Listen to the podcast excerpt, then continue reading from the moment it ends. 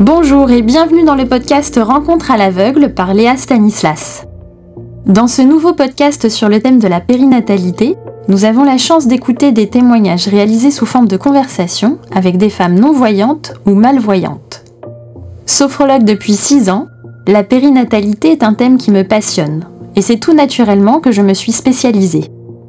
Durant ces conversations, nous aborderons avec ces femmes l'annonce de leur grossesse, le vécu de leur grossesse, la réalité de leur accouchement et comment elles vivent au quotidien leur vie de maman non-voyante ou malvoyante. Ce sont des récits d'une grande richesse. Ces femmes sont toutes volontaires pour partager leur histoire. Vous allez entendre des fous rires, des larmes folles et des silences. Je me suis déplacée avec mon matériel pour enregistrer ces entretiens et je me suis bandé les yeux à l'occasion de ces conversations à l'aveugle. Vous pouvez écouter ce podcast à tout moment et sur toutes les plateformes d'écoute. Je vous souhaite une très bonne écoute. Dans cet épisode de Rencontre à l'aveugle, j'ai la chance d'échanger avec Nathalie, qui m'a contactée grâce à l'association Cécitroc. Elle a 54 ans et habite les Sables d'Olonne. Sa vue est tubique, elle est déficiente visuelle. Nathalie nous en dira plus sur sa vie de maman et partagera son expérience grâce au recul qu'elle a. Elle est maman d'un jeune homme de 21 ans et aujourd'hui, c'est son témoignage que je partage avec vous. Donc je m'appelle Nathalie, j'ai 54 ans et je vis actuellement en Vendée. Donc je suis euh, déficiente visuelle, c'est-à-dire pas totalement non-voyante. J'ai encore un aperçu des ombres euh, avec un champ de vision extrêmement réduit qu'on appelle tubique. Voilà. Comme, comme si on voyait dans un tube en Ah, fait. tubique. Tubulaire quoi. D'accord. Ça fait quand même beaucoup de différence par rapport à quelqu'un qui est totalement dans le noir quand même. Le fait de pouvoir quand même encore distinguer les ombres, c'est euh, encore, enfin c'est- déjà énorme. Donc euh, voilà, donc ça- je suis mariée avec quelqu'un de voyant Oui. et euh, j'ai euh, donc un, un fils Qui a quel âge? Qui a 21 ans 21. aujourd'hui et qui est en Belgique là actuellement en- dans une école d'infirmiers. Ok.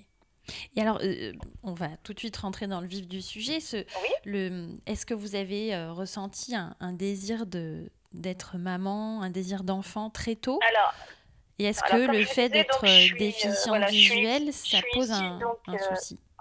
Je suis issue d'une famille donc de, de non-voyants et de Mhm. déficients visuels. hein. Mon père était non-voyant euh, et non-voyant, pardon. Ma grand-mère était non-voyante, ma tante, euh, cousine. Donc j'ai grandi dans, dans ce milieu euh, en sachant très tôt que euh, j'avais cette maladie, l'arythmie pigmentaire. Donc euh, c'est une maladie progressive. hein. Donc j'ai pu faire des, des études à peu près normales jusqu'au bac. Et euh, ensuite, euh, bah, ça s'est dégradé et il a fallu que j'adapte ma vie. Alors, dégradé euh, comment? Est-ce que c'est c'est c'est pro- progressif?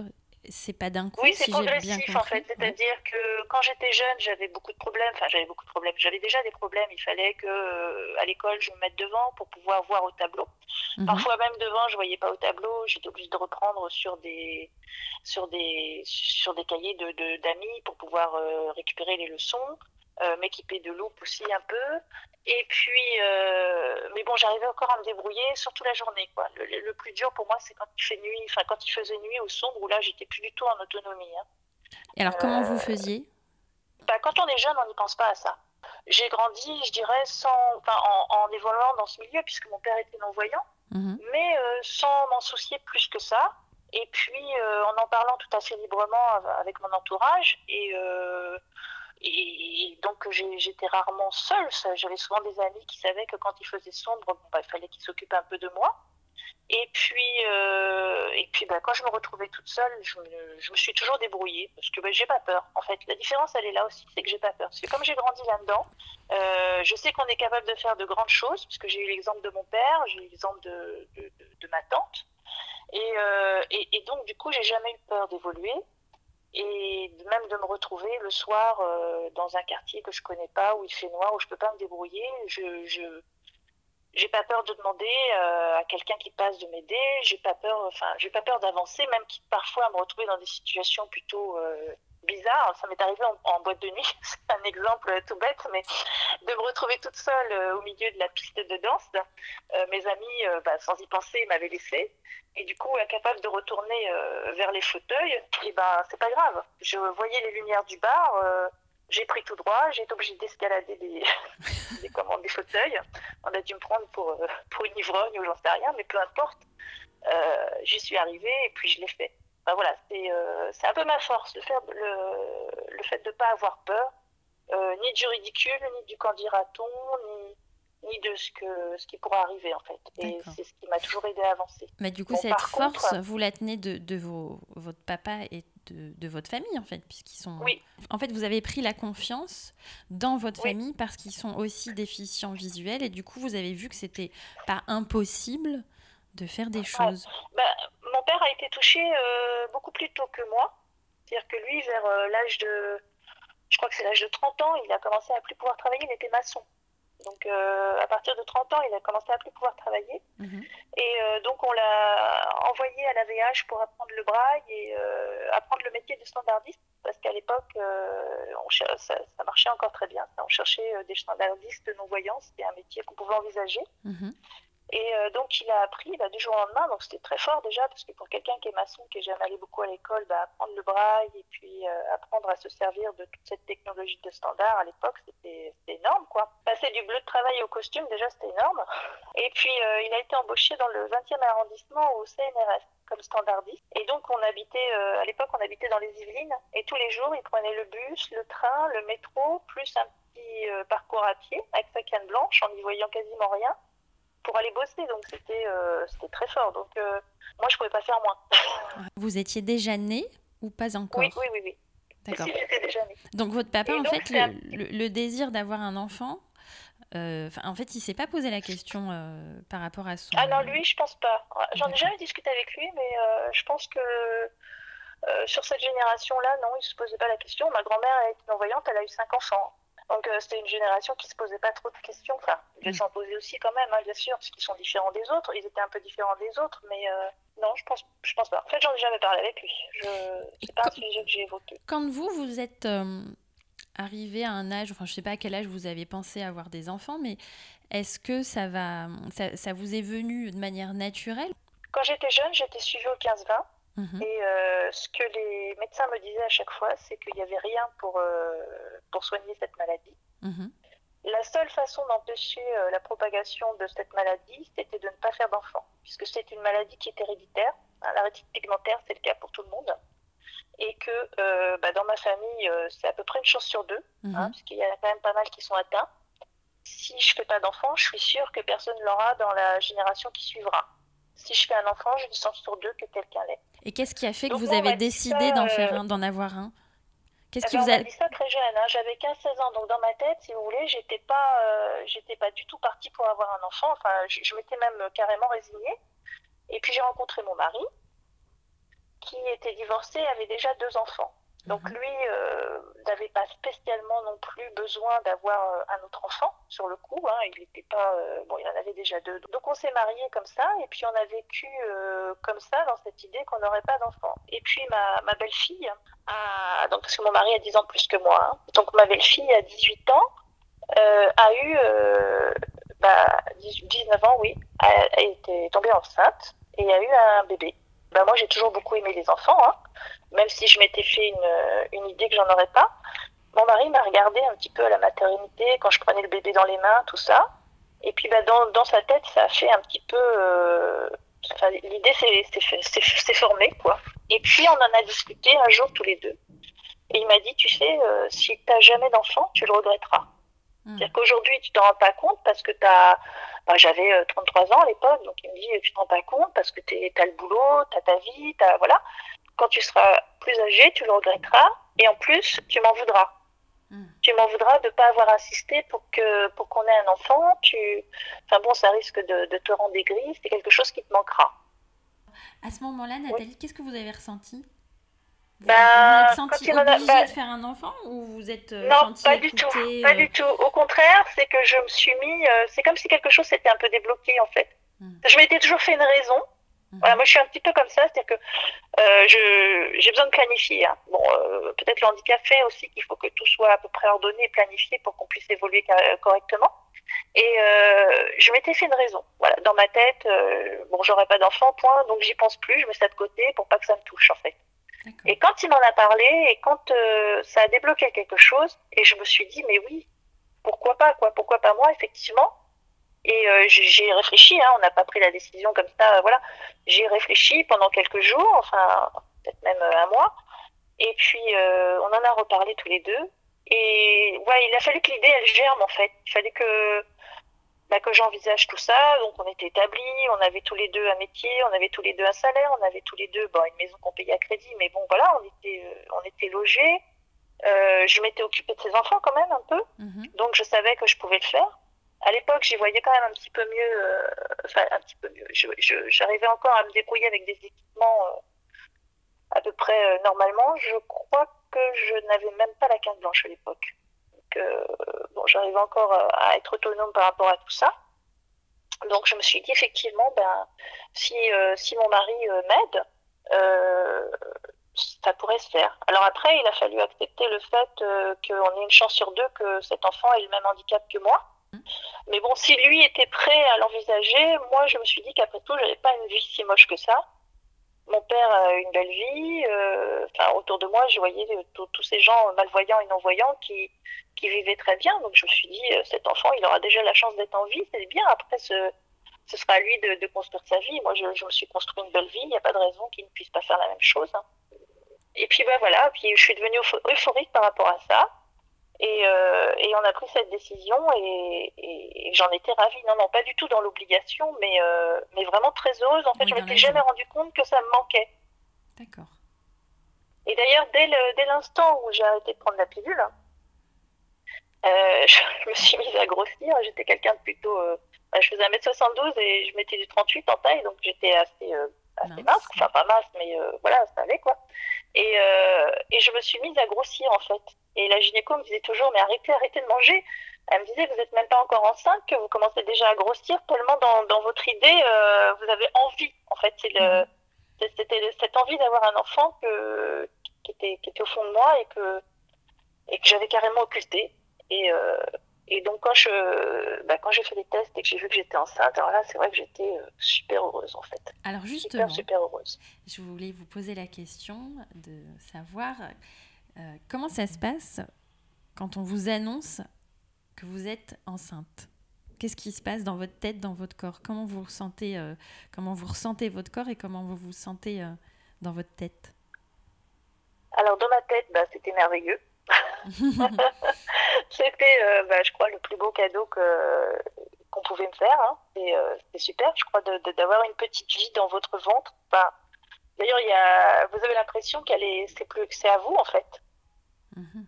C'est une partie de vous, c'est à vous, c'est dans vous, c'est, vous en êtes responsable. Et, euh, et c'est magnifique, c'est merveilleux. Il y a, y a, rien de plus, quoi. Et j'ai, en fait, je crois que je me suis jamais sentie aussi bien de ma vie. Waouh. J'ai passé neuf mois euh, sans jamais être malade une seule fois, en étant sereine, mhm. en n'ayant plus rien à faire de ce que de, de, de, bah de moi en fait, de, de, mon apparence, peu importe. Euh, j'ai pris 30 kilos, donc euh, effectivement j'avais énormément grossi et, et je m'en moquais. Voilà, j'étais bien dans ma tête, bien dans ma peau, bien dans ma vie, rayonnante. Euh, euh, non, il n'y avait pas au-dessus, quoi. Il n'y avait pas au-dessus. Je, je, crois que c'est. Euh, bah là, aujourd'hui, j'ai 54 ans et je pense que. Bah, il n'y a rien eu au-dessus dans ma vie que, que ces 9 mois de grossesse, en fait, et puis que bah, mon accouchement et, et, mon, et mon fils, quoi, en fait. Voilà. Et alors, justement, comment. Euh, quand, on, quand on est une femme euh, voyante et qu'on ressent les premières contractions, euh, on le vit d'une certaine manière. Quand on va à la maternité, on vit les choses d'une certaine ah manière aussi. comment vous, du coup, comme vous voyez, enfin, vous, êtes déficiente visuelle, ça veut dire que vous, voyez quand même, comme vous disiez tout à l'heure, les, les ombres. comment vous ressentez les premières contractions et qu'est-ce qui comment vous partez à la maternité, euh, comment ça se passe toute cette partie-là en fait, parce qu'on a compris que les neuf mois de, de votre grossesse étaient euh, planants. Euh... C'était planant. Euh, l'accouchement, c'était moins planant. Ouais. parce que j'ai jamais, voilà, j'ai jamais aimé avoir mal. Hein. Mm faut le dire quand même. Donc les contractions, ça fait quand même très mal. Donc par contre, par rapport à ma déficience visuelle, euh, au moment où je suis arrivée à l'hôpital pour accoucher, tout ça, ça n'a pas été un problème parce que bon, moi je fais relativement confiance euh, aux gens qui m'entourent, donc j'ai été prise en charge tout de suite par, euh, par des gens compétents. Mon mari ne mhm. m'a pas lâché, hein. je suis restée toute une nuit dans la salle d'accouchement à essayer de mettre mon enfant au monde. il est resté avec moi tout le temps. Donc, euh, donc j'étais pas toute seule. Hein, euh, il était là, je savais que je pouvais compter sur lui. Il pouvait, voilà, il pouvait rien se passer. Euh, donc c'est pas trop le problème. Bon, par contre, euh, dans ma tête, je m'étais dit si j'en fais, bah, si je fais un enfant, voilà, je prendrai le risque une fois, mais je le prendrai pas deux fois par rapport, enfin, à la transmission de la maladie. Donc je savais que c'était ma seule chance d'avoir un enfant. Et malheureusement, j'ai été obligée d'avoir une césarienne parce qu'il euh, était euh, mal placé et euh, il voulait pas sortir. Mhm. Et bah ça, j'ai bah, eu un petit pincement au cœur quand même parce que j'avais envie d'accoucher vraiment normalement. J'avais envie que tout se passe comme dans les films ou comme dans les livres, quoi. Un vrai accouchement avec, avec tout, ce que, tout ce que ça génère parce que je savais que c'était la seule fois où je pourrais le faire. Donc j'étais un petit peu malheureuse quand, voilà, au bout mhm. de, de, toute la nuit, on m'a dit, bah non, finalement, on vous transfère on va vous faire une césarienne. Comment ça se passe avant qu'on vous annonce la, césarienne? Est-ce qu'il y a une sage-femme qui vous dit comment, euh, comment pousser, comment respirer? Comment vous, vous vivez en fait aussi ce moment-là? je m'en souviens très bien parce que j'avais la, la, péridurale. Et... Elle marchait et elle m'a dit. Euh, si, elle marchait. voilà, donc ils ont été obligés d'aller le retourner. Euh, non, non, ça a marché. Et ils ont été obligés Heureusement d'ailleurs, parce qu'ils sont, ils sont allés le retourner dans mon ventre. Hein. donc vous imaginez, si j'avais pas eu la péridurale, ah. j'imagine même pas. donc, et, euh, et à un moment donné, elle m'a dit euh, il faut que vous poussiez quand je vous le dis. Et si vous faites pas, si vous poussez pas comme on vous dit, on vous, on vous retire la péridurale, quoi. En fait. Euh. Ça, ça, peut faire peur à ceux qui vont, aux mamans qui vont nous écouter, mais c'est, ça vous a fait quoi en fait? Vous vous êtes dit, ok, bon là, il faut que je pousse, ou vous vous êtes dit, elle est folle celle-là, elle sait pas. La péridurale, voilà. Quand on a la péridurale, on sent plus rien. Enfin, on sent plus rien, on sent pas la douleur en fait. Donc c'est vrai qu'on n'a pas spécialement envie de pousser parce que ça va quoi. Mm. Donc euh, il faut effectivement euh, il faut pousser au bon moment. Et quand Donc là, vous vous en euh, remettez en fait à ce que vous dit la sage-femme, c'est-à-dire que comme vous ah, sentez oui, oui. pas, moi, vous quand elle m'a dit, ah non non, quand elle m'a dit si vous poussez pas, je vous enlève la péridurale, je dis bah dites-moi quand je dois pousser, je vais pousser, il y a aucun souci. pas envie qu'on me l'enlève. Euh, non, non, je vous dis, comme euh, ils sont allés quand même retourner le bébé euh, dans mon ventre, etc. Donc dans ma tête, je me suis dit, mais si j'avais pas la péridurale, d'ailleurs, je me posais la question, je dis, mais si j'avais pas la péridurale, ben, elle me dit, on l'aurait fait quand même parce qu'on n'a pas le choix. Mm. Et là, je me suis dit, oula. donc, donc non, non, j'ai fait tout ce qu'on m'a dit quand on me l'a dit. Bon, mon mari était là, hein il n'a pas bougé, il est resté à côté de moi tout le temps, donc euh, il n'y avait aucun souci. De toute façon, bon, moi j'ai assez confiance euh, dans tout ce qui est euh, dans, tout le monde médical, hein, donc mhm. si on me dit qu'il faut pousser, je pousse. D'accord. Si on me dit d'arrêter de pousser, j'arrête de oui, pousser. Oui, vous étiez en confiance. Oui, oui, je suis en confiance, il n'y a pas de souci. Vous étiez déterminée, heureuse, en fait, heureuse oui. Et, et, du coup, la sage-femme, elle vous annonce, enfin, bon, au bout d'un moment, j'imagine qu'elle vous annonce que qu'il se passe quelque chose, qu'il faut passer à l'action d'une manière ou d'une autre. Enfin, en tout cas, là, c'était de vous proposer. Ça faisait trop longtemps, en fait, que, j'étais en, travail. Et puis, bon, il y a le moniteur avec le cœur, euh, bah, les deux. Et mhm. on entend bah, mon battement de cœur à moi et puis le battement de cœur de l'enfant. Euh, de l'enfant. Et à un moment donné, on vous dit bon, bah, là, si on veut pas mettre l'enfant en danger, il va falloir faire une césarienne parce que c'est pas possible. Donc, euh, bah, sur le coup, c'est sûr que j'ai. je vous avoue que j'ai même pleuré parce que ça m'a embêté de pas pouvoir. Je me suis dit, même Enfin, après, on a toujours. Moi, c'est vrai que j'ai des fois, par rapport à mon fils, j'ai toujours un petit sentiment de culpabilité. Je pense que c'est euh, normal. Hein, c'est tous les parents. On a toujours peur de pas bien faire. Mm. Et je me suis dit mince, même ça, je peux pas arriver à le faire correctement, quoi. Alors vous, vous l'aviez. Bah, ouais, alors je sais pas si ça vous réconforte ou pas euh, plusieurs années après, mais en tout cas, vous avez fait un truc super, c'est que vous l'avez porté pendant neuf mois et que c'était super. Donc il y a ah quand même une, super. une, grande ah réussite. Quand je vois euh. les expériences autour de moi, des, des gens qui sont fatigués, euh, quand ils sont en gros, quand ils sont des femmes qui sont qui sont fatiguées, qui sont malades, les pauvres, c'est vrai. D'ailleurs, euh, je conteste pas le fait, mais mais moi j'ai pas du tout connu ça. D'ailleurs, mm. même après. après, je me suis dit, ben, je pourrais presque faire mère porteuse. Moi, je suis tellement heureuse quand je suis enceinte que je pourrais faire ça tout le temps, ça me gêne pas. même surtout d'ailleurs, hein, même la libido, euh, ça accentue la libido. Enfin bon, je veux dire, tout est euh, multiplié par 12 euh, ou par 100. Voilà, tout est tout est magnifique en fait. j'ai bon après j'ai peut-être eu beaucoup de chance. Hein. C'est sûr que quand on est malade tous les jours, c'est pas du tout la même expérience, je suppose. Est-ce que Nathalie, je peux vous poser une question sur le. Est-ce que vous pensez que le fait d'avoir un sens qui est déficient, quand on est enceinte, euh, on découvre d'autres choses? C'est-à-dire qu'on me dit souvent, euh, ben, il me manque un, j'ai pas un sens euh, qui marche, qui fonctionne au top. Du coup, je développe d'autres choses que seul moi-même, enfin seul moi, je, je peux. Il y a que moi qui perçois ce que ce que je peux ressentir et c'est pas un sens, c'est autre chose. Alors ça, je le pense, mais je l'ai pas pensé quand j'étais enceinte. Comme vous avez dit tout à l'heure, en fait, c'était le bon mot, j'ai plané pendant neuf mois. Donc, j'ai pas. C'est vrai que là-dessus, l'expérience, c'est difficile d'en parler parce que j'ai vécu dans un, dans un monde merveilleux de bisounours, en fait, et, euh, et rien ne m'a atteint. Je me suis même pas souciée de ce qui se passerait euh, une fois que je me retrouverais avec le bébé et mon handicap. Euh, il y avait plus rien n'existait en fait. J'étais tellement heureuse d'être enceinte. Enfin, pendant 33 ans, j'ai pensé que je pourrais pas, mhm. que ça n'arriverait pas, et du jour au lendemain, c'était là, et euh, il n'y avait pas autre chose en fait. Voilà, je ne me suis pas fait de soucis du tout. Et la, la césarienne, comment, comment vous l'avez vécue du coup? Tout à l'heure, vous disiez que vous étiez un peu déçue. Je pense que je l'ai vécu. Bon, bah, de toute façon, on voit rien, donc je pense que même quelqu'un qui voit, mhm. euh, il aurait le même ressenti. C'est-à-dire que euh, la césarienne, en fait, vous sent, on sent que vous, enfin, vous sentez qu'on vous ouvre, mhm. vous entendez qu'on vous enlève le bébé, ça fait un espèce de schlock, un truc un peu glauque là, et comme, euh, une espèce de ventouse quoi. donc euh, votre imagination travaille, vous dites oh là là. Et puis après la sage-femme elle vous dit bah, je vais vous mettre le bébé dans les bras et là vous lui dites euh, bah, je crois que vous m'avez pas refermé là peut-être que vous serez bien que vous me refermiez avant. en fait c'était mais je pense que je, je, je, pense que c'est toutes les, toutes les femmes pareilles, parce que de toute façon, on ne voit pas ce qui se passe. Hein. C'est derrière mhm. un. Mettent un espèce de. Je ne sais pas ce qu'il y avait d'ailleurs devant, entre, entre moi et, et mon ventre. Mhm. Euh, je ne pouvais pas voir ce qui se passait. Par contre, mon mari n'était pas là non plus, donc j'étais euh, toute seule avec tous ces gens. Donc peut-être un petit peu moins en confiance, là, du coup, c'est vrai, quand ils, vont, ils ont voulu mettre mon fils. Euh, euh, tout de suite me donner mon fils alors que j'avais l'impression qu'il m'avait pas recousu. Quand vous dites donner votre fils, c'est-à-dire qu'ils vont, ils vous l'ont posé en fait sur la poitrine, sur le torse Ouais, c'est ça. Ok. Et alors, est-ce que vous pouvez nous raconter à ce moment-là comment vous vous êtes senti Qu'est-ce que vous avez ressenti? Ah bah alors euh, là, euh, deuxième, alors voilà, au-dessus de la grossesse là.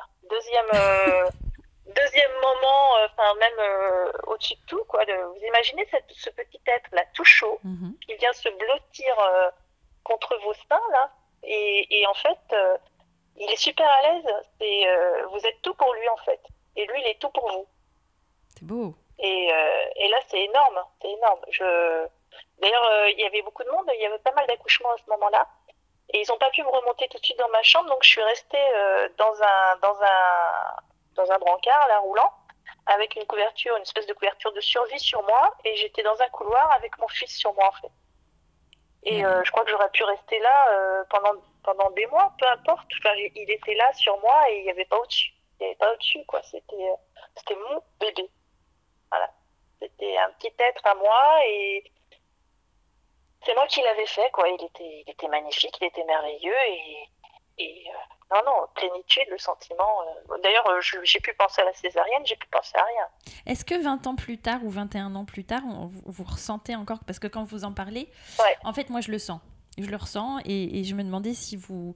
Enfin, je pense que comme je le ressens, ah bah, c'est que vous transmettez euh, encore aujourd'hui ce que vous avez ressenti ah, il y a, oui, une vingtaine d'années. Ouais.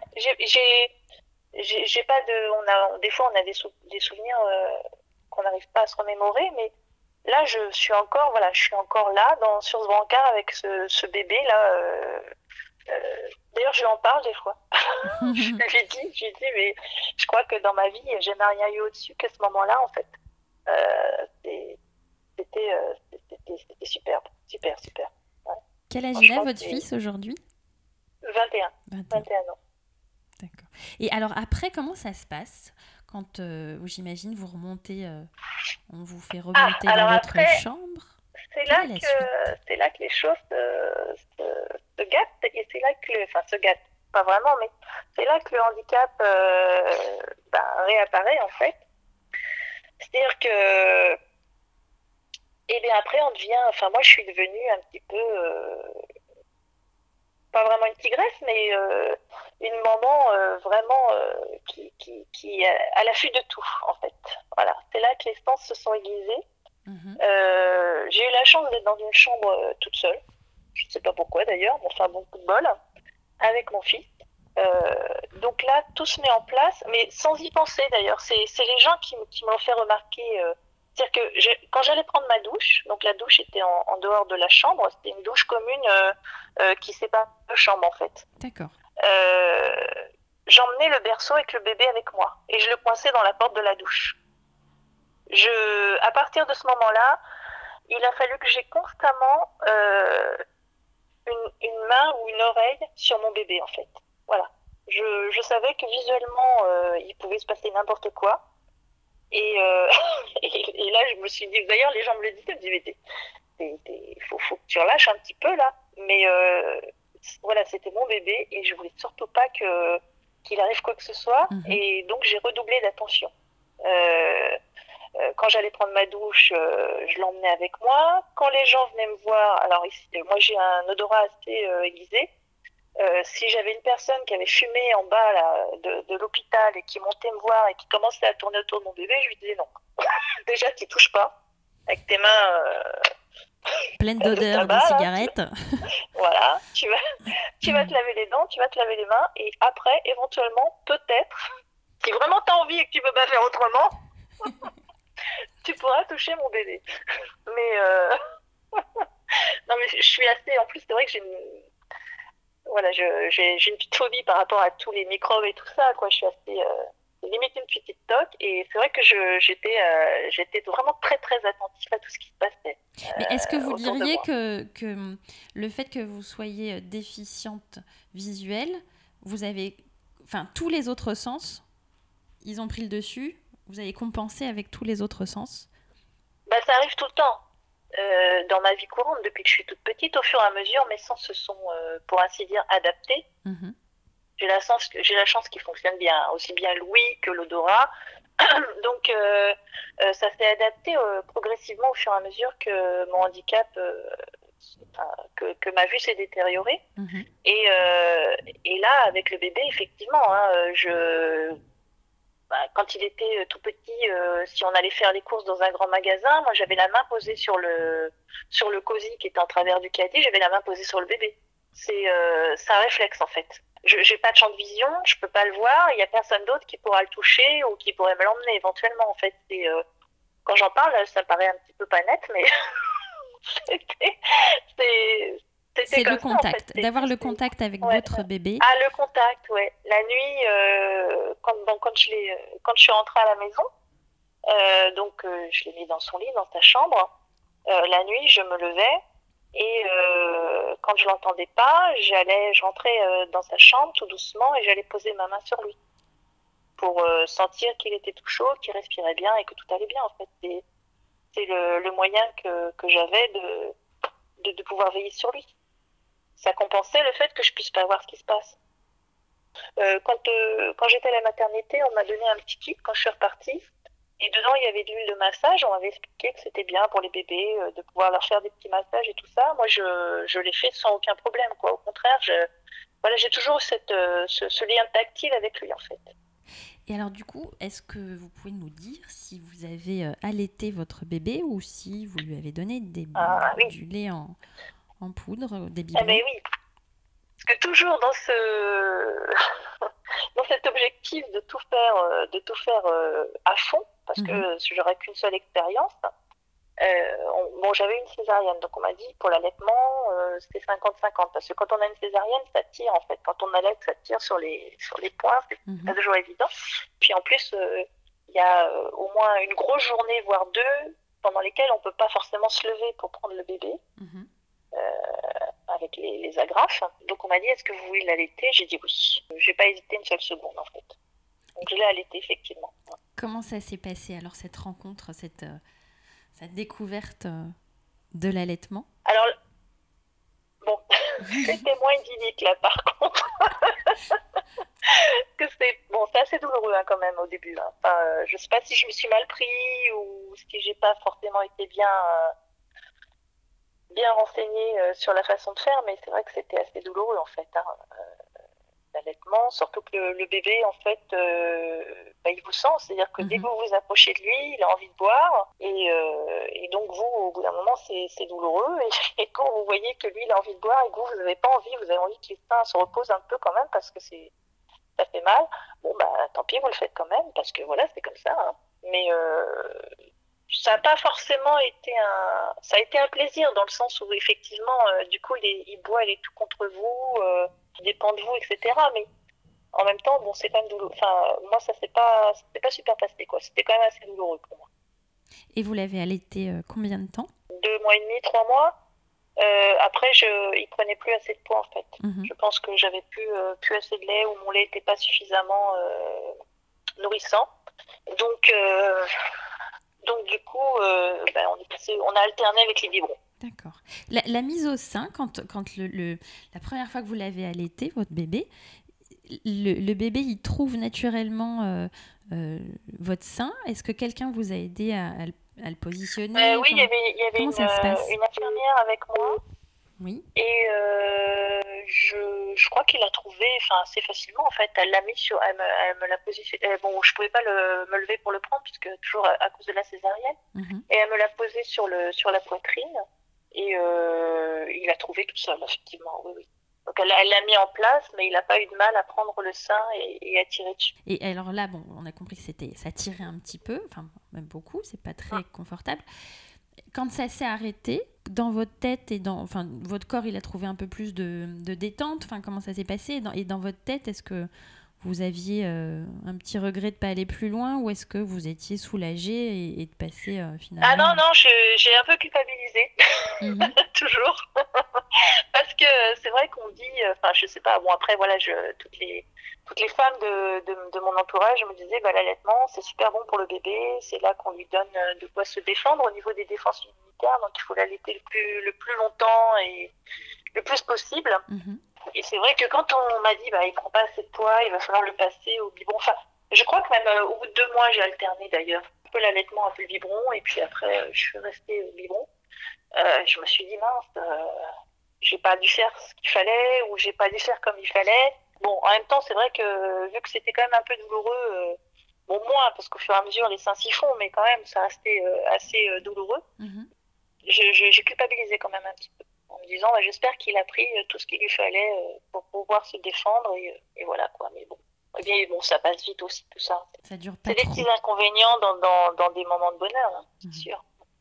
Et, et, comment ça se passe après pour le biberon? Parce que y a des, moi j'ai eu au téléphone des, des, mamans qui ne sont pas encore, enfin des femmes qui ne sont pas encore mamans et qui sont non voyantes, qui angoissaient. Ah, c'est compliqué. Hein. Sur, pour le dosage, compliqué effectivement. Est-ce que vous pouvez nous, nous raconter en fait le Comment vous, vous y bah, êtes pour, la, pour la poudre, le, lait en poudre, il, y a, bon, il vous donne des cuillères dosage. De, de, il y a des cuillères doseurs. Mhm. Donc en fait, euh, rien qu'avec ça, c'est assez simple. De, tactilement, si vous voulez, de mettre la bonne quantité. Mhm. Voilà, je vois encore les, les, les, les, silhouettes, les ombres et tout ça. Donc ça aide quand même. À Mais, les choses. Hein. Alors, moi, j'ai une vraie question technique. Quand vous, faites, quand vous faisiez un, un biberon, donc vous, vous avez la cuillère qui est la bonne dose. Vous passez votre doigt dessus pour pas que pour, euh, pour euh, raser voilà. Et comment on fait, pour l'eau dans le biberon? Bah, l'eau euh, l'eau je mets mon doigt je mettais mon doigt dedans. Oui. Bien sûr, je mets l'eau, je suis au-dessus du lavabo, enfin au-dessus de l'évier et bah, soit j'en mets trop ou soit j'en mets pas assez. Donc si j'en mets pas assez, je me rencontre avec mon doigt par rapport à la hauteur du, de, de l'eau dans le biberon. Si j'en mets trop, c'est que ça déborde. Bon après c'est pas grave non plus L'essentiel, c'est que. Vous n'aviez pas un petit repère sur le sur l'extérieur du sur l'intérieur du biberon? Il y a une maman qui m'a donné un tuyau. Elle m'a dit, mais en fait, il faut dire aux mamans qu'à l'intérieur, on peut faire une petite rayure qu'on sent au doigt. C'est vrai qu'on pourrait, c'est vrai. mais j'ai pas eu euh, non, j'ai pas eu la nécessité de le faire. D'accord. Vous vous avez mis votre doigt dans le biberon et ça vous a permis de mesurer la, la quantité d'eau. C'est ça. D'accord. C'est ça à peu près, ouais, ouais, ouais. J'avais, j'avais, j'avais mesuré à peu près euh, par rapport à mon, à mon index, si vous voulez, euh, le, jusque, je savais qu'il fallait que l'eau, euh, enfin, quand je mettais mon index dans le biberon, je, savais à peu près jusqu'où l'eau devait aller par rapport à la, à la, à la taille de mon index. Voilà, mm. grosso modo. Bon, après, le bébé, il boit pas forcément tout non plus. Donc, euh, bon, c'était pas non plus. Moi, j'ai j'ai pas eu trop de difficultés. Et puis bon, il avait déjà plus de deux mois. Non, ça a été. Je j'ai pas eu trop de difficultés par rapport à ça. Désinfecter le biberon, le, le stériliser, ensuite euh, verser ce qu'il fallait. J'utilisais, je, crois que j'utilisais un autonoir pour mettre l'eau dans le biberon. Et après, du coup, la diversification de, de l'alimentation, comment pour faire cuire euh, des légumes, pour, euh, pour faire des purées. Ah oui, pour, si. Bah, moi, j'arrive encore à faire, j'arrive encore à faire. En plus, j'aime bien. Et euh, j'ai pas mal de repères pour, euh, pour faire à manger. Donc, euh, bah, évidemment, moi, si j'épluche une pomme de terre, contrairement à vous, je pense que je vais peut-être en enlever plus que ce qu'il faut. Mhm. Quand on épluche, on a tendance à repasser pour être sûr. vu qu'on se fie un petit peu à la texture de la pomme de terre, donc des fois, on a l'impression qu'elle n'est pas épluchée, donc on repasse l'économe pour l'éplucher. Mon mari me dit des fois, il me dit, mais là, c'est déjà épluché, là où tu épluches. Mais bon, tant pis, j'aurais épluche, et puis voilà, quoi. Euh, même chose pour tout, les carottes, etc. Moi, je vais éplucher plutôt plus que pas assez. Donc, à la limite, euh, voilà. Et ensuite, je couper en morceaux, cuire, tout ça. J'ai des repères sur ma, sur mon, ma plaque chauffante mhm. pour pouvoir euh, faire à manger. Non, je me débrouille assez bien. Je me suis habituée hein, progressivement par rapport à ça, en fait je me suis adaptée progressivement euh, à la perte euh, de ma vision. Et en plus, c'est vrai que quand, quand j'étais enceinte et quand j'ai accouché, j'arrivais encore à me débrouiller pas mal. Et je pense que. Alors après, je suis pas sûre, mais, mais c'est vrai que j'ai beaucoup perdu après. Alors est-ce que ce serait la grossesse ou qui m'a qui m'a fatiguée, qui m'a fait perdre un petit peu plus aussi de mon acuité visuelle Mais j'ai noté que, que j'avais pas mal perdu après. Mhm. Alors exactement quand, c'est difficile à déterminer en fait. Parce que vous savez, c'est comme on compense beaucoup, c'est par... et quand c'est progressif, c'est parfois difficile à savoir euh, ce que vous perdez et quand vous le perdez. Vous pensez qu'après la naissance de votre enfant, votre vue, elle a encore un petit peu diminué? Voilà. Voilà. Euh, en fait, mon... c'est progressif. Mhm. Et, euh, et, on sait qu'il va y avoir des, des étapes où ça va, ça va diminuer, de plus en plus, jusqu'au bout d'un moment, ça finira dans le noir. En fait, ça, c'est ce qui est prévu. Mhm. Et euh, c'est pas forcément facile de déterminer quand vous perdez, euh, à, moins que de, de prendre rendez-vous, d'aller chez l'ophtalmo, de faire un champ de vision, de, mais autrement, comme ça, de, vous-même, c'est pas toujours facile de déterminer quand est-ce que vous avez beaucoup perdu ou pas.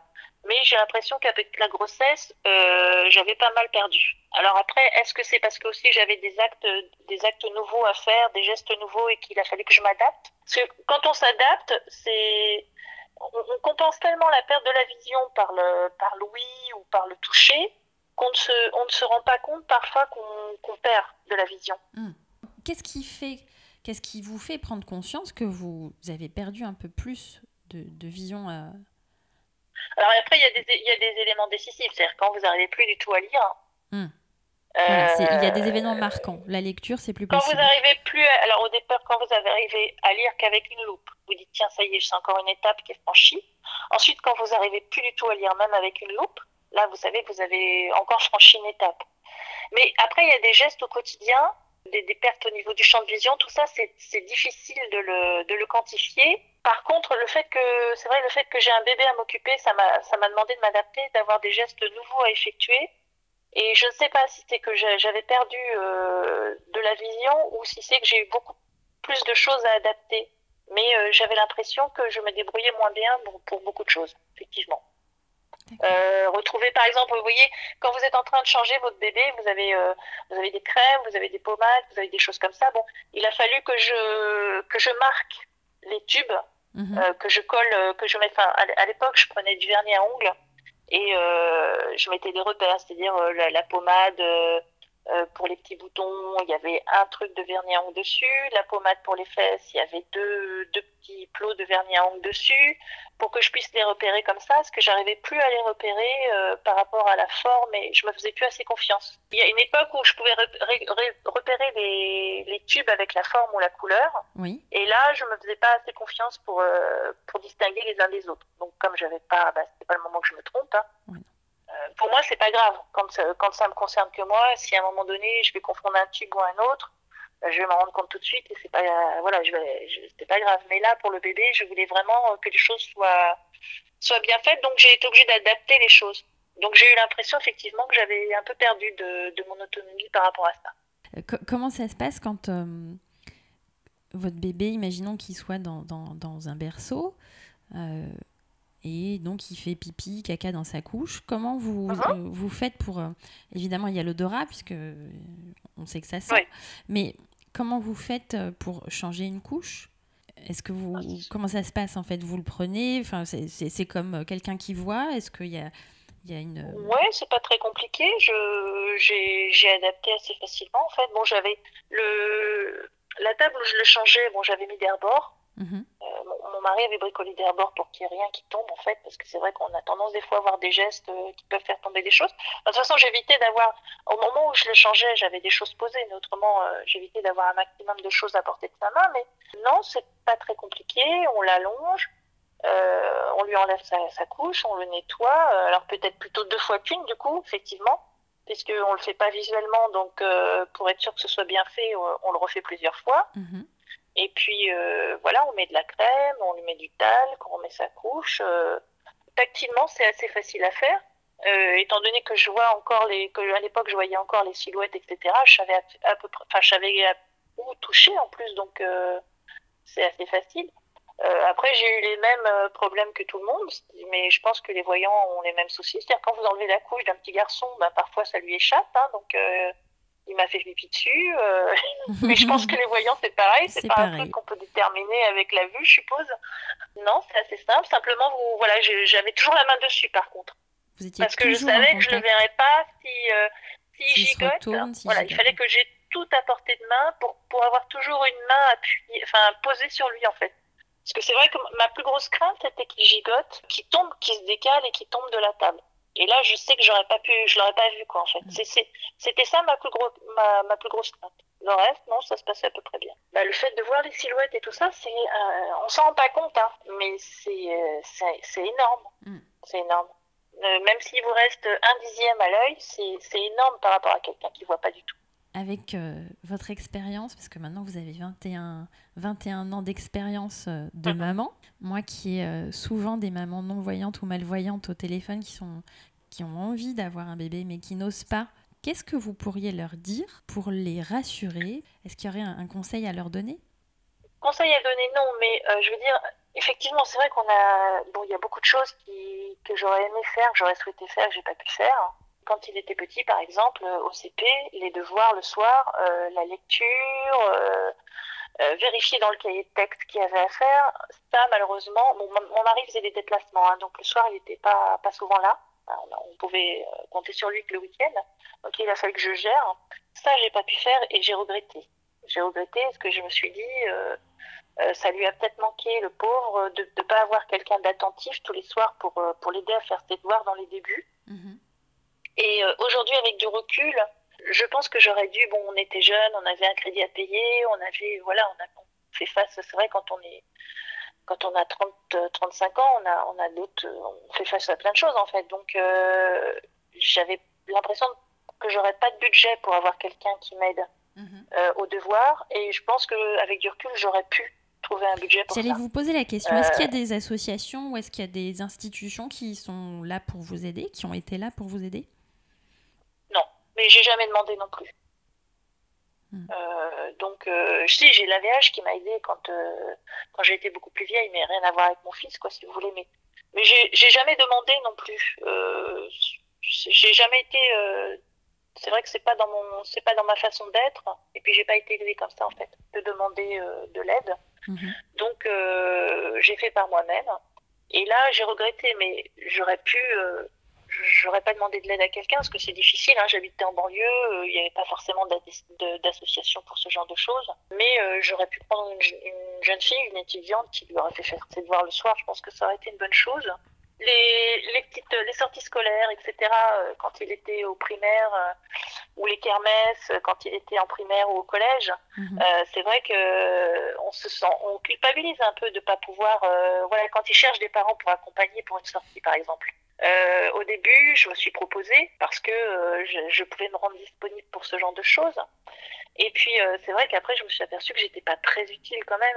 Parce que même à la limite, c'est même plutôt l'inverse, c'est-à-dire que quand j'étais là, il fallait plus s'occuper de moi que moi euh, surveiller les enfants qui partaient à droite à gauche. Ça sert pas à grand chose et on culpabilise un peu par rapport à, tous ces moments-là. Bon, j'ai eu la chance de tomber sur des sur des instits qui étaient quand même plutôt sympas, qui quand à chaque fois que j'ai proposé de venir, m'ont pas dit, bah non, Mme Flamcourt, ça sert à rien que vous veniez parce que de toute façon, euh, vous n'allez pas nous servir à grand chose, au contraire. Mais donc, du coup, c'est vrai qu'on culpabilise par rapport à ça. Quand il y avait euh, des kermesses euh, et qu'il fallait se mettre derrière un stand pour vendre des choses, euh, bon, bah, moi, je pouvais pas le faire. Donc, ça me faisait un peu culpabiliser. Quand il fallait lui lire des histoires le soir avant de s'endormir, moi, j'adore les livres, j'adore les histoires. c'est vrai que j'ai. Alors, lui, il aime pas du tout lire. alors, parfois, je me dis, est-ce que c'est pas de ma faute? Est-ce que c'est parce que j'ai pas su Je lui ai raconté des histoires de mémoire, mais est-ce que c'est parce que j'ai pas su lui donner l'amour des livres Et puis après, je me dis non, ça n'a rien à voir. Peut-être que tout simplement, il n'aime pas lire, c'est tout. Point. C'est difficile, hein on, culpabilise un peu pour un tas de choses. On apporte énormément de choses. Moi, je lui ai apporté beaucoup d'amour, beaucoup d'affection, beaucoup de soutien. Ben, ça, c'est l'élément premier qu'on doit apporter à un enfant. Euh, le reste, c'est secondaire. On fait de son mieux. Et puis, euh, et puis, il en a, apparemment, il n'en a pas été trop malheureux. Euh, c'est vrai qu'au début, quand j'allais le chercher à l'école, par exemple, vous savez, avec la canne blanche, c'est compliqué aussi l'image que vous donnez. Les autres enfants posent plein de questions, donc euh, je me disais comment, il va réagir. Est-ce qu'il va pas, va pas m'en vouloir d'être obligé de répondre à toutes ces questions? Puis bon, apparemment non, ça s'est passé bien. Euh, les enfants se sont habitués au fur et à mesure des années. Ils savaient que voilà, la maman de Charles avait des problèmes de vue et qu'elle avait une canne blanche. Nous, on s'interroge beaucoup, on culpabilise beaucoup. Lui, apparemment, ça n'a pas eu l'air de trop le traumatiser. Et vous en parlez euh, maintenant, parce qu'il est grand, il a 21 ans. Oui, j'en ai parlé avec lui parce que justement récemment, euh, j'en discutais avec une personne que, que je connais, dont, dont, la maman était non-voyante, et elle, elle en a beaucoup souffert. Une fois, j'en ai discuté avec elle et elle me disait, euh, moi, quand j'ai grandi, euh, c'était compliqué parce qu'il fallait toujours qu'on soit là pour tout lui faire. Euh, et donc, elle, elle, elle, a eu l'impression de ne pas grandir normalement, d'être plus la, la, la, bonne de sa mère que, que d'avoir une enfance normale.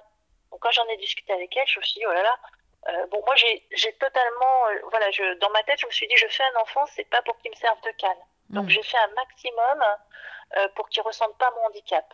Mais depuis tout à l'heure, en fait, quand vous parlez, il y, a beaucoup d'enthousiasme et il y a beaucoup d'adaptabilité dans, dans tout ce que vous racontez. Et du coup, on, on, sent qu'en fait, vous êtes euh, débrouillarde et euh, pleine de, Ah oui, je le suis, je le suis. Je, je, bah, j'essaye d'être autonome. Bah, moi, l'autonomie, pour moi, c'est très important. Mmh. Donc, même encore aujourd'hui, dans ma vie quotidienne, l'autonomie, c'est le, le, mot, le mot d'ordre. Hein. J'aime D'abord, j'aime être seule, j'aime euh, j'aime faire ce que ce que j'ai à faire sans qu'on soit autour de moi en train de me de, de m'imposer ou de des choses ou, de me conseiller. Ou voilà, je veux être autonome, je veux vivre quasi normalement. Bon, faut pas se leurrer, on peut pas vivre totalement normalement parce qu'on a quand même besoin des autres pour plein de choses. Hein. Mhm. Mais euh, au maximum, je veux être autonome. Pour mon pour mon fils, j'ai fait la même chose en fait. Voilà, j'ai voulu au maximum, enfin, j'ai voulu qu'il ressente le moins possible mon handicap. Et euh, donc quand j'en ai discuté avec lui, parce que j'en ai, j'ai eu des conversations là, il y a pas si longtemps que ça avec lui là-dessus, non, il a jamais, euh, il me dit qu'au contraire, non, non, pas du tout, il n'a pas ressenti. Euh, bien sûr, le handicap était là, on ne pouvait pas l'ignorer, mais il n'en a pas souffert apparemment. J'espère, j'espère. Dans, dans, ces conversations que j'enregistre, ce que ce que les gens ne savent pas toujours, c'est que moi, je me bande les yeux euh, juste pour ce moment-là, en fait, pour essayer d'être un peu au plus proche de, de ce que, du sens qui vous manque. Alors, je, ça, évidemment, personne ne le voit, personne le, on le sait un petit peu, mais j'ai l'impression, moi, quand j'enregistre les conversations à l'aveugle, d'être euh, beaucoup guidée par euh, la voix des mamans. Et je me demandais, qu'est-ce que vous, vous pourriez euh, encourager. Tout à l'heure, j'ai dit conseil, c'était peut-être pas le bon mot, mais qu'est-ce que vous pourriez euh, encourager à faire? Qu'est-ce que vous pourriez dire aux mamans? Qu'est-ce que vous auriez envie de dire vraiment fortement à ces mamans qui, qui hésitent ou qui, euh, qui vont avoir un bébé et qui ne voient pas ou qui sont malvoyantes, quelque chose qui pourrait euh, les tirer vers le haut, bah, qui, les encourage, qui soit positif, un message positif. Alors j'ai pas mal de, personnes que je connais qui sont non-voyantes et, malvoyantes. Donc, mhm. euh, je, baigne un peu dans ce milieu. Donc, il faut quand même pas se leurrer, tout n'est pas rose. Hein. Mhm. Euh, donc, mon conseil, ce serait déjà d'avoir, avant d'avoir un enfant, de faire un énorme travail sur soi-même, déjà pour bien accepter son. Parce que je pense que le, tout, tout est là, en fait. Le reste, ça coule de source. Si on adore, si on aime son enfant, si on lui apporte euh, du bonheur et de l'affection, sa vie, elle peut, elle peut être que belle. Par contre, il faut que les parents acceptent leur propre handicap pour pas que l'enfant ressente euh, le malaise. Le, truc, il est surtout là. Mais après, enfin, je veux dire, une fois que la personne a, bien accepté son handicap, accepte de vivre avec et de vivre comme ça, en en, acceptant les, inconvénients et aussi les avantages, parce que parfois il y a quelques avantages. Dire, tout n'est pas forcément noir parce que euh, on, a un handicap. Mhm. il faut, il faut pas hésiter. C'est, euh, c'est magnifique, c'est merveilleux. Et je pense que, voilà, c'est vrai qu'une femme, elle est, je pense qu'elle est faite pour mettre un enfant au monde. J'ai du mal à imaginer, j'ai du mal à imaginer ma vie aujourd'hui si, euh, si j'avais pas mon si j'avais pas eu mon fils en fait. Mm. je j'aurais l'impression qu'il y a rien en fait qu'il me manque quelque chose qu'il y a un vide. Donc il faut le, voilà il faut le faire. Euh, les, les problèmes autour ils sont pas insurmontables. Euh, évidemment on va on va culpabiliser pour plein de choses c'est normal parce qu'il y a plein de choses qu'on pourra pas faire. Mais en même temps aussi il y a, il y a plein d'enfants autour de nous euh, qui grandissent dans des milieux où il n'y a pas de handicap et où il n'y a pas d'amour, où il n'y a pas d'affection, où il y a et, l'enfant, il n'est pas plus heureux pour ça. Hein. Donc, donc le handicap, c'est pas tout. C'est pas tout dans la vie. C'est une partie de, de nous-mêmes, c'est sûr, mais c'est pas c'est pas ce qui nous définit totalement. Donc il faut voilà, il faut juste bien l'accepter euh, connaître ses limites, savoir ce qu'on peut faire, ce qu'on peut pas faire, et bien accepter qu'on peut vivre et qu'on peut qu'on peut avoir un beau parcours de vie malgré malgré ça. Et ensuite, il n'y a pas de raison que ça fonctionne pas. Faut pas voir tout en rose non plus. C'est pas c'est pas le monde des bisounours. C'est vrai que euh, par exemple, lorsque dans un couple le, le, les, deux sont sont déficients visuels ou sont non voyants, ça va être difficile. Ça va pas être simple. Mmh. Et c'est vrai aussi que l'enfant, il y aura des il y aura des répercussions parce qu'à un moment donné, il se sentira euh, bah, par la force des choses, même si, euh, même si on fait un max, pour qu'il ne sente pas le handicap, il, il y sera confronté. Je veux dire, par exemple, moi, je, je bon, aujourd'hui, il n'y a, plus, a plus de chèque, hein, mais euh, quand Charles, quand mon fils était petit, on réglait encore des choses par chèque. je pense que mon fils était un des premiers de sa classe qui a appris à remplir des chèques. Parce que c'est vrai que dès qu'il dès, qu'il était, enfin, dès qu'il faisait les courses avec moi et qu'il fallait faire un chèque, je pouvais pas faire le chèque toute seule, c'était lui qui le remplissait. Donc euh, c'est un exemple euh, qui, qui est pas très grave en soi, mais c'est vrai qu'il y a plein d'exemples comme ça. Il y a des choses, euh, si je recevais un courrier et que son papa était pas là, c'était lui qui était obligé de me le lire. C'est vrai qu'ils sont obligés de faire des choses que les autres enfants ne font pas, mais c'est pas grave. Au contraire, à la limite, ça va peut-être même lui donner un sens des responsabilités qui, qui, qui n'est pas forcément mauvais pour lui. Il est débrouillard, votre fils? Dès l'instant. Je sais pas si vous l'avez senti, mais j'ai quand même aussi été une maman. Je suis une maman abusive. Hein. Euh, c'est pour ça que des fois, il aurait fallu que. Je pense qu'il aurait peut-être fallu que j'en ai deux ou trois. J'aurais été peut-être moins sur lui. Parce que c'est vrai que je l'ai beaucoup encadré, beaucoup entouré, beaucoup. Euh, voilà, je me suis inquiétée de beaucoup de choses autour de lui, occupée de beaucoup de choses aussi. Je voulais toujours tout savoir. Et, euh, et donc, il est. Il, il est en même temps débrouillard par rapport euh, bah, aux choses qu'il a dû faire, euh, me guider le soir quand on rentrait, euh, qu'il faisait nuit ou des choses comme ça. Et en même temps, il a été habitué aussi à compter sur moi sur, pour beaucoup de choses. Rien de, je dirais rien d'anormal. J'ai des amies voyantes qui ont des enfants, des garçons de son âge, et, et c'est pareil, quoi, je veux mm. dire. Voilà c'est la personnalité. Je pense que si j'avais pas eu mon handicap, j'aurais peut-être été comme ça. J'aurais été aussi comme ça. Je veux dire, il y a pas. Je, je, suis pas sûre que ce soit forcément lié à mon handicap, quoi. Vous, vous nous parlez de depuis tout à l'heure de bien vous connaître, d'accepter les choses, de d'adaptabilité. De, en fait, vous dites quelque chose d'assez, euh, d'assez euh, incroyable et, et, en même temps c'est beau. Vous, vous arrêtez pas de dire euh, c'est pas grave, c'est pas si grave. Enfin, vous avez même dit euh, mon fils il va pas en mourir de ne pas avoir eu sa maman euh, en, sortie de classe. Il y a, y a quelque non, chose à la limite, il en était même content, même parfois. Allez, oust, plus loin. Mais il y a un vrai message de, de, En fait, quand on, quand on écoute, quand on vous écoute, en fait, il y a, y a, un vrai message euh, de joie. Enfin, vous êtes, euh, on sent que vous êtes quelqu'un de. une personne joyeuse, que vous avez vraiment eu envie d'être maman et que je, je, ressens que ça a fait tomber certaines barrières, certaines peurs et que avec tout l'amour qu'a pu euh, porter, vous porter votre compagnon, eh bien, ça, ça vous a porté vers la maternité. Bah, quand on en a vraiment envie et que et qu'on connaît ses limites et qu'on s'accepte comme on est, ça peut que bien se passer parce que j'ai trouvé plein d'autres choses en fait à faire avec lui et qui ont compensé les choses que qu'une maman normale aurait aurait pu faire. Je, le, mercredi, euh, une fois, enfin pas le mercredi, en semaine, une fois par mois, je euh, quand il était encore euh, au primaire, je prenais une journée et j'allais je lui faisais un bon midi de sortie et j'allais le chercher. Il mangeait pas à la cantine, j'allais le chercher et on allait manger tous les deux dans une crêperie en face de l'école. ça, il, il, en était super heureux, super fier, parce qu'il n'y avait aucun de ses copains à l'école qui faisait ça. Et, et, et, et, moi, je le faisais, et lui, c'était énorme pour lui. il, y a, il y a mm. plein de choses qu'on peut faire pour faire plaisir à un enfant et qui qui nécessitent pas d'y voir clair. Alors, ce sera peut-être pas forcément les choses que tout le monde fait, mais euh, mais on peut inventer plein de choses. On chantait, on a on a on a beaucoup chanté tous les deux. Je regardais de, bon, beaucoup de Walt Disney, comme beaucoup d'enfants quand ils étaient petits. Et euh, par exemple, quand je le ramenais de l'école, euh, je, chante, je chantonnais une musique et lui, il fallait qu'il trouve le titre ou inversement, c'était lui qui chantonnait et moi il fallait que je trouve les Enfin, on a trouvé plein de choses, plein de choses pour s'éclater, pour se penser, pour euh, voilà, pour avoir une complicité. Euh, je lui ai organisé des fêtes d'anniversaire euh, avec ses petits copains où j'ai prévu des, énigmes, des chasses au trésor, des choses comme ça, avec l'aide de son papa bien sûr pour pas mal de choses, mais quand même. l'imagination, elle, venait de moi. C'est mon handicap, ça m'empêche pas d'avoir de l'imagination, ça m'empêche pas de, d'inventer ou de créer des, choses pour, pour lui faire un, monde sympa, quoi. Mm.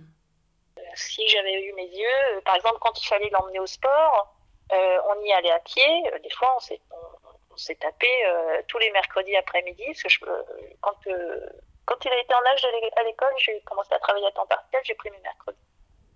Et tous les mercredis après-midi, il fallait qu'on aille, qu'on fasse 2 km à pied pour aller jusqu'au sport et au retour 2 km à pied. Alors évidemment, je pouvais pas le mettre dans la voiture comme la plupart des mamans, l'emmener, aller faire des courses ensuite et puis revenir le chercher. Non, moi j'étais obligée de rester sur place et d'attendre et ensuite revenir. Donc c'est sûr que des fois il me disait ah c'est fatigant de marcher machin. Je lui dis bah écoute tu vas faire du sport donc ça t'échauffe, au contraire, quoi. Mais euh, donc c'est vrai que c'était différent. Mais c'est pas grave, c'est pas la fin du monde. Mm. Et on l'a fait. Alors, il y a eu des moments, euh, voilà, où. Voilà, il y, a, des soirs où euh, bah, il était malade, il, avait 42 fièvres, il fallait que je l'emmène chez le médecin, il faisait noir, mon mari n'était pas rentré parce qu'il était en déplacement. Je, ça fait un peu causette hein, comme histoire, mais je me vois le prendre dans mes bras, le porter avec la canne pour aller, j'ai galéré, hein, pour aller jusqu'à chez le médecin. Euh, c'était, euh, c'est sûr, on est inquiet, on n'est pas bien, on galère. Mais bon, c'est passé, voilà. Ces moments, ils sont passés, on l'a fait, et puis, euh, et puis, et puis voilà, on s'en porte pas plus mal.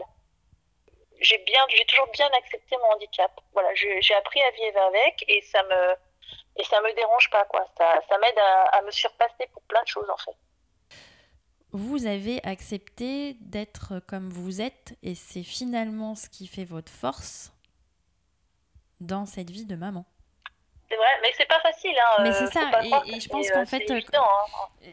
J'ai vraiment l'impression que les, les, mamans, elles ont besoin, enfin les futures mamans, les femmes qui ont ce projet de, de devenir maman, elles ont besoin d'entendre que peut-être le point de départ, c'est d'accepter ce bah, handicap, enfin d'être handicapé, d'être euh, non-voyante quand on, quand on est maman. Même si vous êtes voyant, si vous n'êtes pas bien, si vous personnellement vous n'êtes pas bien dans votre peau, mhm. même si vous êtes voyant, hein, mhm. Euh, le fait de prendre la responsabilité, de faire un enfant et de prendre la responsabilité d'élever un enfant, euh, ça se passera pas forcément bien si vous vous n'êtes pas bien dans votre peau. Peu importe le handicap, qui en est ou qui en est pas, c'est pareil. Euh, les enfants, c'est des éponges, hein. ils ressentent tout. Hein. Mm. Donc, si vous avez des problèmes d'humeur, si vous avez des problèmes d'acceptation, si vous avez des problèmes, l'enfant va le ressentir, faut pas croire. Hein. Donc, donc alors, c'est vrai que c'est encore pire quand il y a un handicap, parce que là, il y a, il y a vraiment un, un, motif évident de ne pas être bien. Quoi. Nathalie, merci beaucoup. C'est une super conversation et, je suis sûre que ça va aider. J'espère que ça n'a pas été trop embrouillé parce que des fois j'ai l'impression Non, non, mais, mais, non, en fait, le, le, le podcast Rencontre à l'aveugle, c'est vraiment une conversation comme. Euh, enfin voilà, c'est un coup de fil passé euh, à quelqu'un qui, euh, qui a envie de partager son expérience de maman non-voyante ou malvoyante. C'est vraiment spontané, naturel. je, je voilà, je... c'est pas trop long, c'est juste ce qu'il faut. Et, surtout, l'objectif, c'est de, de faire passer ce message aux, autres mamans, aux, futurs, enfin, j'arrête pas de dire aux mamans, mais aux femmes qui ont ce désir d'être, euh, euh, de devenir mère en étant non-voyante ou malvoyante, de, de, leur dire que c'est possible. Évidemment euh, que tout n'est pas rose, ça on a, on, a, on a compris, on l'a entendu, mais que en tout cas, vous vous, vous avez eu cette chance de, de pouvoir euh, l'être, vraiment, et que c'est possible. C'est vraiment ce. Je pense qu'il y a des mamans qui ont besoin d'être rassurées. C'est possible, mais c'est pas forcément facile. Donc mm. il faut vraiment bien. Euh, faut être bien, bien établi, bien dans sa tête. Mais bon, c'est le cas, euh, je dirais, c'est le cas de toutes les mamans. Oui. Pas forcément euh, les mamans. Je pouvais pas le dire, c'était pas à moi de le dire, mais je suis contente que vous, vous, le disiez. Euh, non, à l'enfant, c'est une responsabilité. Hein. Oui. Vous faites pas un enfant pour que ce soit lui qui soit responsable de vous. Mais dans tous les cas, donc, euh, c'est pas à lui d'assumer non plus nos états d'âme. Mhm. Donc, il faut que les choses, elles soient bien, bien claires et bien posées. Hein. Ça, c'est sûr mhm. que c'est pas, pas forcément évident. ok.